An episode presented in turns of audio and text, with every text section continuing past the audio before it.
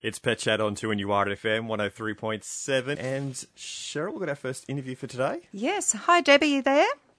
Hi, yes. Uh, Debbie, you're the Hunter Regional Manager for the RSPCA, and your shelter's having something very special happening. It's called Clear the Shelter. What's this all about? Yes, we are. Yes, this weekend actually starts on Friday morning. So um, we're always very full this time of year. So we, have got a very special promotion, which is um, animals that are usually over $29. They are all reduced to $29 from Friday through to Sunday. Um, so uh, upfront, cheaper cost to encourage as many people as possible to look to adopt a new pet, but and also with all the same um, the same medical assessments for the animals, the same matching process we go through to support families looking for the pet, pet that's really going to suit their needs. So, what what type of pets do you have available? What is there at the shelter at the moment that people would be interested in? Mm, yeah, so we're working very hard as well to make as, more, as many as possible available for Friday morning, but we've certainly got lots of cats and kittens, uh, lots of different shapes and sizes, and dogs, and we've got a couple of Shetland ponies and some guinea pigs, and we're looking for a few more pocket pets at the moment to be ready for adoption. So they're, they're like the guinea pigs and rabbits and and those type of animals, so that to give people a plenty of choice um, hopefully if they want to come in this weekend. So has this sort of a program been offered before? Yeah, look, we did it last year. and it was over. We were overwhelmed with how much community support we had. You know, we had people queuing up at the doors on Friday morning before we opened, wanting to come in. So uh, enormously well supported by community, so we thank everybody for that, and we're hoping for similar this year. And you know, ultimately, what we want to do is celebrate that we've got lots of animals out and happy families to their new homes. And with the staff, we can celebrate we've emptied all our shelter for our adoption animals. Yeah, that's really good, and it's so affordable. It makes it, um, you know, available to anybody to go and, along and have a look, and um, obviously find a dog or a cat or another animal that they can share their loving home with. You did say that all of the animals are immunised and desexed, and they've had their health checks, and that's really a, a wonderful thing that um, people don't have to worry about that after they've, you know, collected their animal. Yeah, absolutely. So the, the animals have all had exactly the same processes in terms of their medical checks and microchips and vaccinations that they would have without the promotion. So it's the added incentive, as you mentioned. People perhaps come to have trouble getting together the upfront cost. They've got the opportunity to come in this weekend. Of course, it's open to anybody coming in. Um, I suppose just people to be aware that we did we did run out of animals last year, so you know, we're not sure where we'll be by sort of Saturday, Sunday in terms of how many animals we'll have available. Um, the best way for people to check on that, if they want to check before they come in, is either through Adopt a Pet, um, the website, and or RSPCA New South Wales Facebook are going to update through the three days as well how each shelter's going with, with what animals are available. Yeah, there's something else of interest too that you're having. Um, you're having a tour of the Hunter um, Veterinary Hospital. What's what's happening there? Yeah, so given that we have the sort of lots of people are coming in to visit, uh, we thought we'd give people another opportunity. So we've got an open day for the hospital on the Sunday between 11 and 2, where there's going to be, you can have a tour of the behind the scenes, the veterinary hospital, and they're also sort of arranging it through a few displays and things with sort of procedures that we often do. Uh, and I mustn't forget to say we've also got a barbecue happening, our wonderful fundraising committee, and we're hoping to have some rescue groups on site as well to um, talk to uh, customers about what they do as well, which will be fantastic. Oh, that's wonderful, Debbie. Well, I hope it all goes really, really well, and people are um, encouraged to go up and find a pet that may suit their family and um, have a little tour of the hospital. It sounds like a great venture. So, good luck with that, and um, I hope everybody um, supports CRSPCA. Thank you very much. Now, David, you started the show, you mentioned mm. something about ticks. I know. I was being deliberately vague and mysterious because people people are probably sitting there, oh, he's going to talk about ticks again. And uh, I have mentioned, though, that the ticks we have, um, obviously, there's a couple of species. The ones we're worried about can cause tick paralysis, which is quite a dangerous and deadly toxin in Australia. But I want to talk about a different type of problem that we see with tick poisoning. Now, There was a discussion came up recently on a um, a vet, veterinary Facebook group that I'm a member of, and a question was raised about how many people see a problem called idiopathic polyneuropathy. Um, it's also known as idiopathic polyradiculoneuropathy or polyradiculo. These it's, big, the big words just do my head there's in. got to be a nickname for that by now. Yes, something small. Well, it's funnily enough that you mentioned that because in America it goes by a num- number of other names. One is coonhound paralysis because the coonhound dog, the hunting dog, um, are commonly afflicted, and another one is deer tick paralysis. So presumably, what's happening is the ticks that are on deers are biting the hunting dogs, and they're getting this condition. Now, in the United States, they don't have the Ixodes holocyclus um, that we have here. That's the tick poisoning yep. that we get paralysis tick. So what what is this condition that we're hearing about?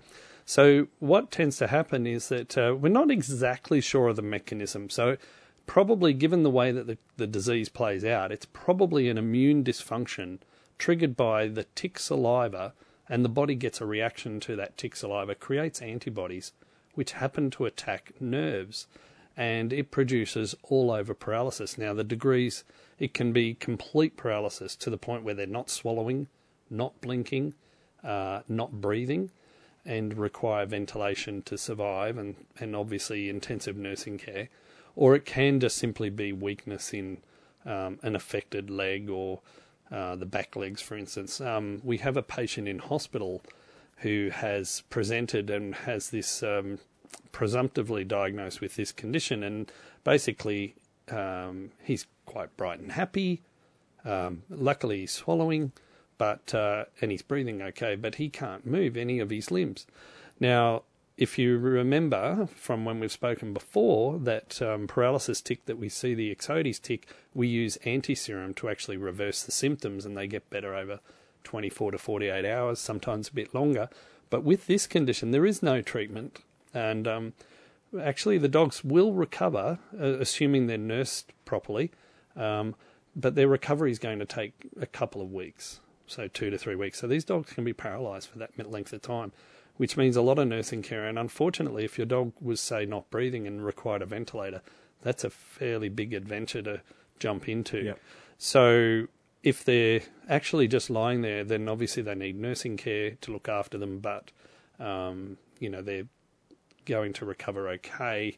They may have some residual effects at the end um, you know, some progressive weakness that remains, but overall they should recover okay. Unfortunately, if they get the more severe form, they're going to have more problems.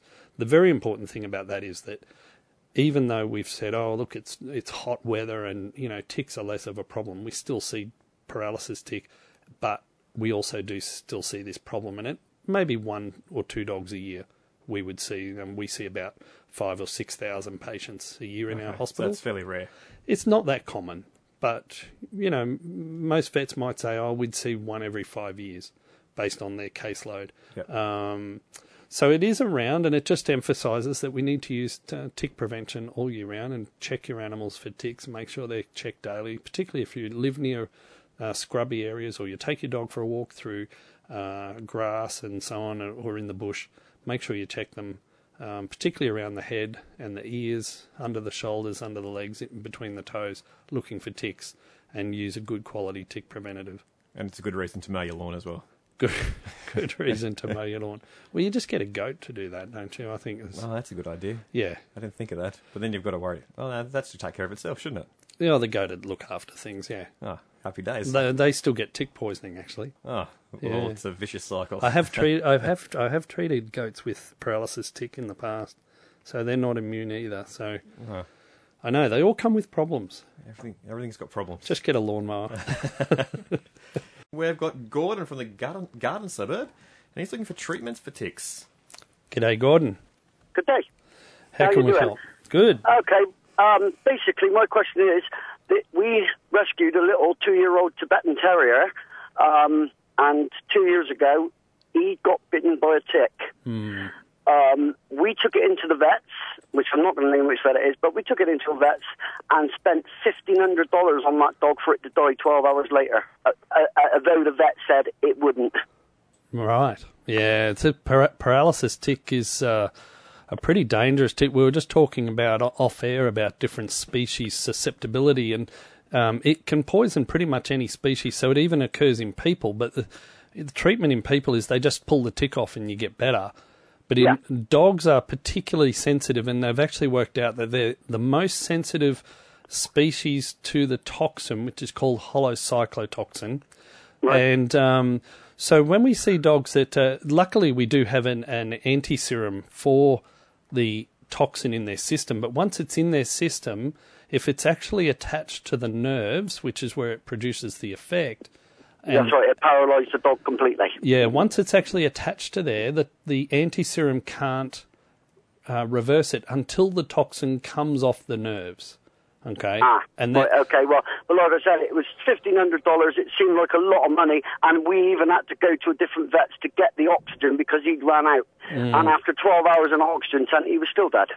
It's it's that kind of problem that we see, and this is why we emphasise prevention so much because once we Yeah. get to that point, and particularly with some of these little dogs, so what we tend to ha- ha- have happen with dogs, and I think where you've identified like oxygen required and so on. So dogs that actually do succumb to tick poisoning, they they usually die from probably one of two real things. One is that they just choke, um, and they can't get air through the upper airway. Those dogs, Yeah. um, we can usually manage them um, in a way that's effective. Not always, but some most of them. But the ones we really worry about is when they develop pneumonia. Okay, so because they can't swallow, when they vomit or any Oh fluid no, that that, comes that- up, this is exactly it. He couldn't. He, he couldn't swallow. He couldn't even move. and it goes back into their lungs, and then that means that his lungs, he now has, not only does he have tick poisoning, he's now got as, what we call aspiration pneumonia, and that's a Yeah. really nasty problem. Uh, basically, at the time we were in England, so it was my mother-in-law that had Oh, to deal with everything here. Oh, that's even worse, isn't it? Cause, Yeah, we were in England. It's beautiful little dog. We rescued a pair of them, uh, uh, a Maltese Shih Tzu and the Tibetan Terrier. Yeah. And unfortunately now, um, the Shih Tzu died just just this Christmas. Gone. Oh, my goodness. And they He were got- both rescue dogs. Somebody yeah. let fireworks off. He slipped his lead, got out, and got run over by a car Oh. and killed instantly. This, this So- is, yeah. I mean, that's But just hasn't put us terrible. off. We still keep rescuing them. Well, We good on keep you. giving them good. Yeah, and just as I said before, you know, we check them every day, and you use a tick preventative. Now, I'll just a word of warning for yourself and everybody is there is no tick preventative on the market that is one hundred percent. So if, if you put something on them, don't think, oh well, that's it, I'm done.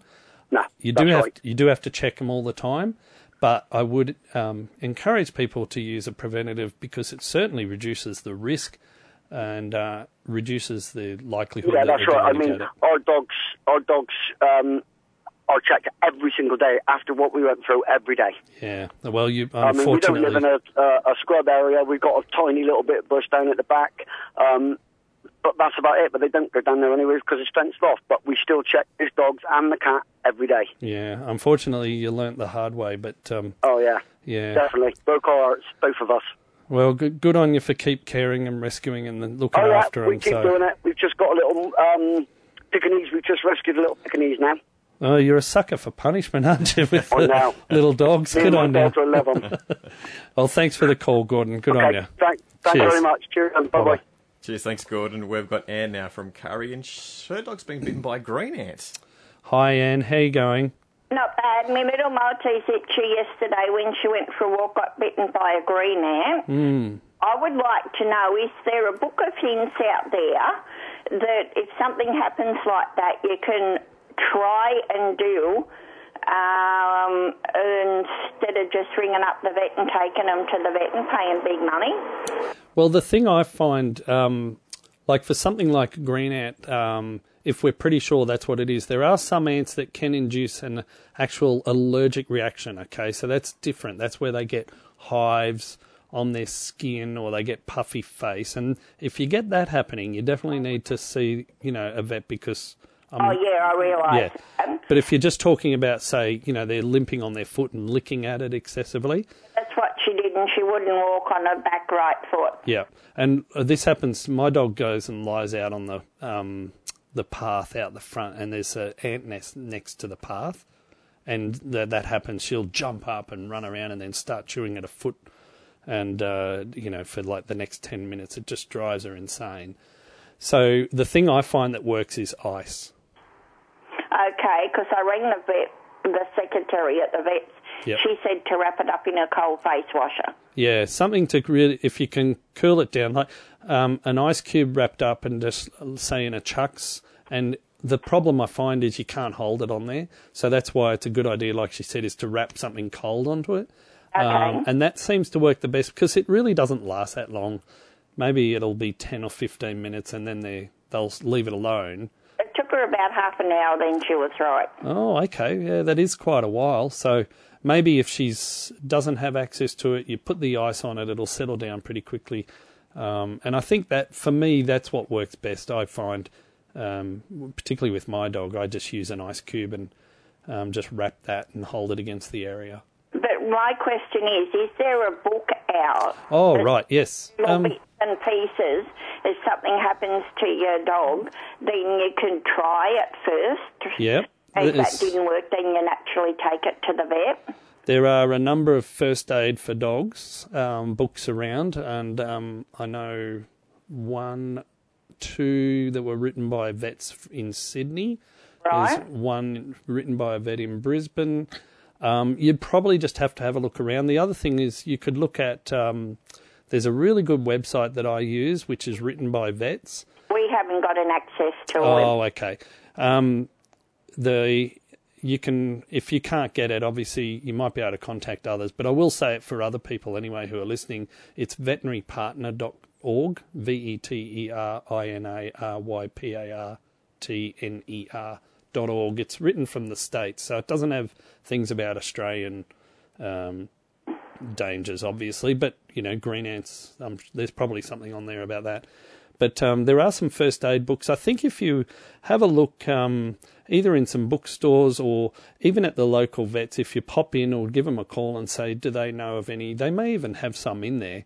Yeah, well, I asked the vet lady that, you know, the secretary, and she's going to look into it. Good on you. Yep. But I thought I'd ring you and see if you knew of anything. Yeah, I do know two, but I just don't know how you would get them. I would probably have to go online to find them. But there are some pet first aid books for Australian conditions. So, yep.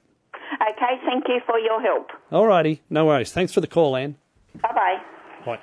Cheers, thanks, Sam. We do have another question for you, David. Sadly, they're no longer on the phone with us, but they want to know if other, can other animals, especially horses, hear high-pitched dog whistles.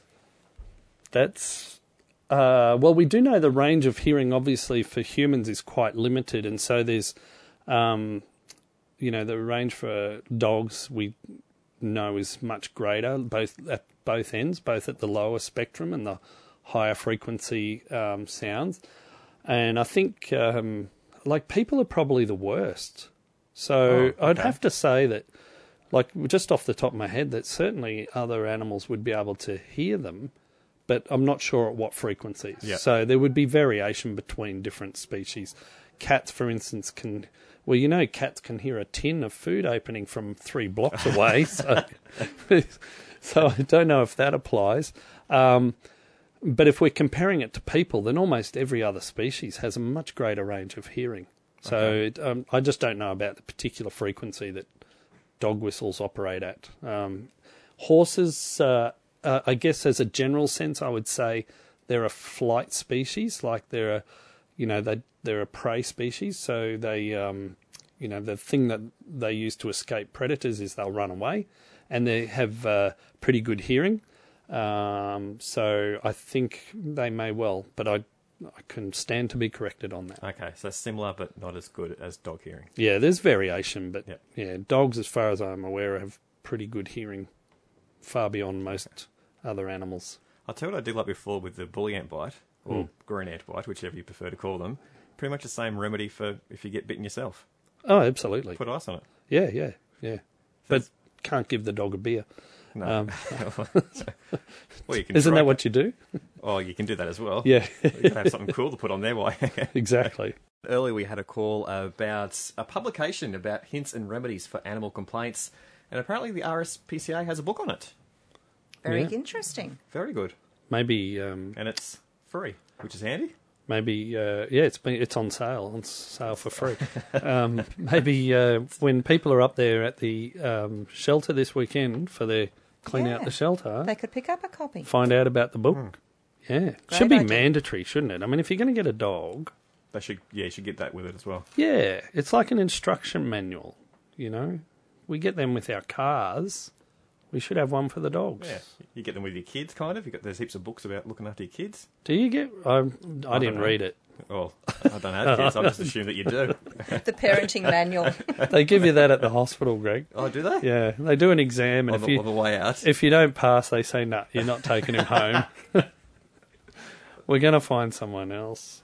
Might not no, be a but I think idea. that's a great idea. So I haven't. Um, Anne rang up earlier um, about her dog bitten by a green ant and was wondering around about some easy remedies for Yeah. those sort of things. So um, not sure if that uh, RSPCA book does have a remedy for green ant bite, Anne, but there you go. The, you'll be able to. Um, I'm sure it's got some interesting facts in there and interesting remedies as well. Yeah, yeah, yeah. And uh, look, most first aid books are uh, address kind of the the most common things that we see, and you know, minor lacerations and things. Obviously, there's advice on the really dangerous stuff, like when pets are in risk. Um, one of the things a lot of people ask me about is like from a first aid perspective, you know, Yep. for emergency, because I've worked in emergency practice for the last uh, 15 years is, you know, what can I do at home before I come in? 90% of problems, there's not much.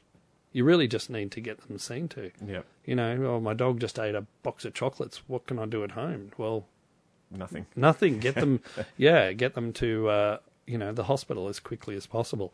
Um, or it's bitten by a snake. You know, what should I do? We'll get them to a hospital. The one thing I would say from that perspective is um, heat stroke is a problem that we see, and um, frequently with all of this hot weather we had recently, we had quite a few animals come in with heat stroke, and obviously we want, we need to get people in to get their dogs seen very quickly. It can be a fatal problem, um, but we also advise people look hose the dog down before you put them in the car, because uh, with the windows open and the dog wet, that will help evaporative cooling. So you don't put anything on them. Don't put blankets. Yep. Don't even put wet towels on them because you need the heat to escape. But it's just one little thing that you can do before you leave home. You still need to get emergency care. So it's a good idea to have a reference like that because it'll have those kind of tips and tricks and you know how to Yep. apply a bandage properly. But um, you know, But at the, at the end of the day, they're still got to go to a vet. yeah, look, 90% of times when the question, I, I always say to people, look, if you're worried enough to ring, then it's probably something you need. Even if we end up saying, look, oh, that's actually okay, then at least you've got peace of mind. Um, and that's really what we want people to get out of their, their experiences when something bad happens. They want to find out what it is, what can be fixed, and, you know, that their pet is in the best place. Very good. Well, hmm. guys, that's all we've got time for today. Thank you. Oh, gee, that's gone quick. it has. Flown by. Quickly, sorry. Yes. Quickly, yes, correct. My mother was a teacher. so- Should be on the phone straight away after this. She is. She'd be listening. All right. And if you actually, if you did miss anything today, you can check out our podcast as well on our website, 2 FM. Thank you very much. I'll see you Thanks, two Greg. next week. Yep. Yep. Yep. Both, both next week. Oh, I, I have to check my schedule. Oh dear. Thanks for listening to this podcast from 2NURFM at the University of Newcastle. Topics range from gardening to health, well-being, pet care, finance, business and travel. You'll find them all at 2NURFM.com.